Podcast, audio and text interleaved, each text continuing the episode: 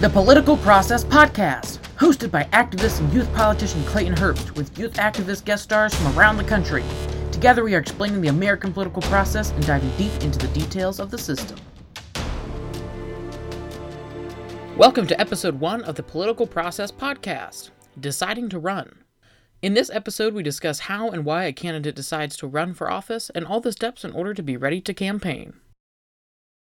Today, we are joined by California Youth Representative Robert Gonzalez out of Fontana, California. Robert has served as a youth representative, a civil rights activist, and environmental and social justice policy advocate. Thank you for being on the show, Robert. Thank you for having me. So, Robert, as a youth representative, perhaps you can tell me why you decided to run for office. Yeah, sure. So, um, well, hello everybody and welcome, and thank you, Clayton, for allowing me to have this opportunity to speak my um my youth representative career. So, as a youth representative, it is our duty to propose legislation that will better your community. So, I live in Fontana, California, which doesn't have the best air quality. So, many youth representatives before me didn't even propose anything along the lines of environmental protections, um, increasing minimum wage, and most importantly, passing legislation to make Medicare affordable. These issues are very important in states like mine, and that is the reason why I ran.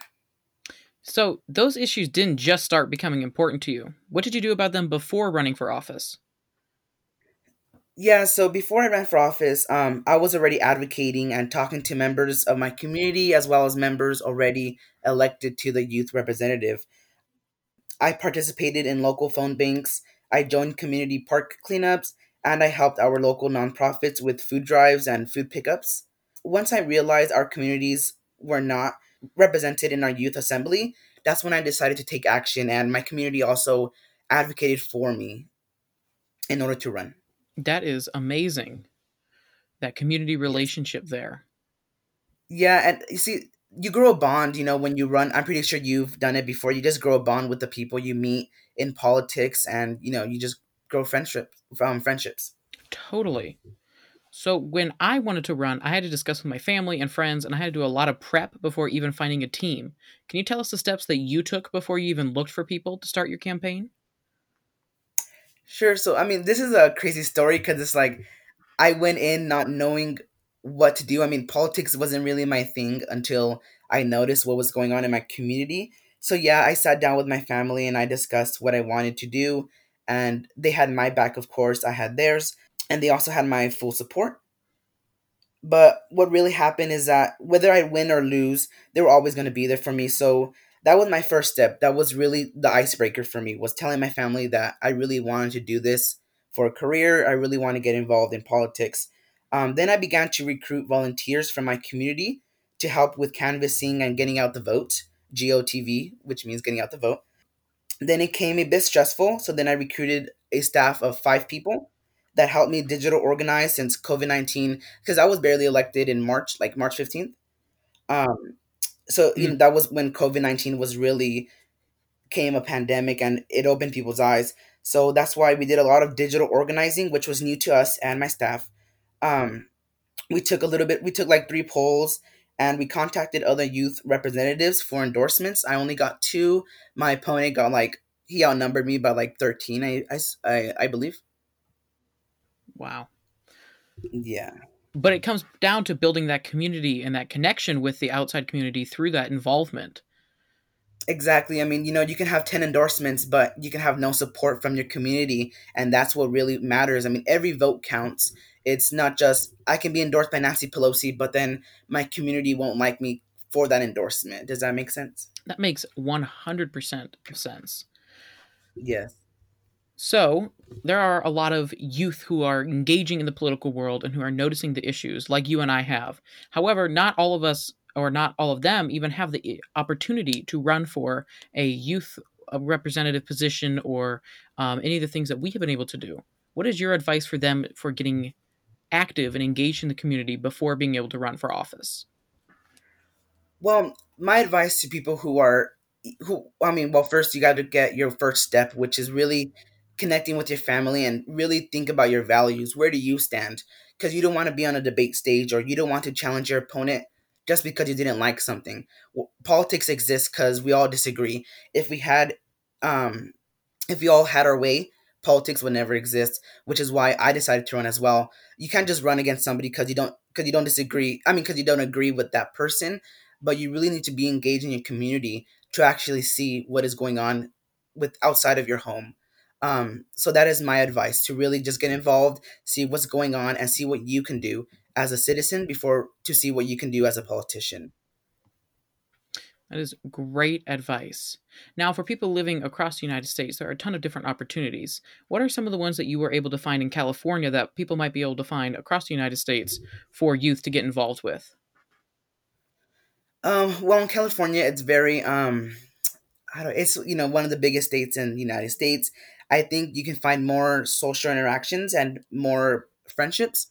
I know in a lot of states, like maybe I want to say Kansas or like the smaller states like Idaho or, or stuff like that. I mean states. Um, it's very hard to get community engagement. So you really have to get out the vote. You have to participate in your local elections, not just federal, your state elections as well. Um, one opportunity in California that we have is we have a big population. Um, I'm not I'm not sure the exact number of our population, but you know it's in the millions. So um, you can door knock. You have canvassing, you get to meet new people, you get to have so many friends, and even if they're not your friends, they're still your buddy, and you know, in politics, and you get to just really build uh, relationships with people. Yeah. So I decided to run. Uh, it was an opportunity. All of a sudden, I was sitting down and I was looking at all the issues, and I was looking at doing once again the Missouri Youth in Government, which is an opportunity for young people to go to our state capital, Jefferson City, and represent the people for three days. And I was looking at all the issues because I was trying to choose a bill topic, and I realized there were too many mm. issues to choose one bill off of. That's when I decided to yeah. run for an executive office. What was that moment for you? Um, you mean in terms of when I ran mm-hmm. for? Oh yeah. So you know, um, I didn't go for the executive office. Like you know, I think you ran for governor, correct? Of yeah. your youth representative. Yeah. So I wanted to run because it was open. You know, that term had ended. But then I was like, you know what? I'm gonna start small. You know, people say go big, go home, but I think if you're really trying to build a grassroots campaign where you're not profiting off of corporations or even just um, just getting the votes just because you want the votes, I really want to start small. So right now I'm just a regular um, youth representative. So which means I'm like a mock congressman, if that makes sense. Um, so I propose legislation, and sometimes they pass, sometimes they don't. But that's because the executive power holds so much more power than I do. Does that make sense? It's a legislative process. Bills can be killed with one veto. You know. So um, what made me not run for the executive position is that I just wanted to start small. I wanted to focus on my community first, and then once I fix my community, I'll go for the next step to fix the whole state.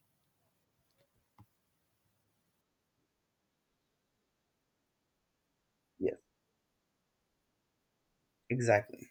Thank you. So yeah, so for all of you guys listening, um, please go follow Clayton Herbst um, on his social media platform on Instagram and his wonderful TikToks he posts every day. Um, also go follow me at Robert um, J Gonzalez on Instagram. But not only that, but we have to. We're in an election. We're in an election year. Please make sure you guys get out the vote. If even if you're not voting Democrat, you're not voting Republican, you may be voting third party. Just make sure you vote and you have a voting plan. If you're going to vote and go to the polls, um, please wear a mask and social distance, and please be safe. And that is all I have.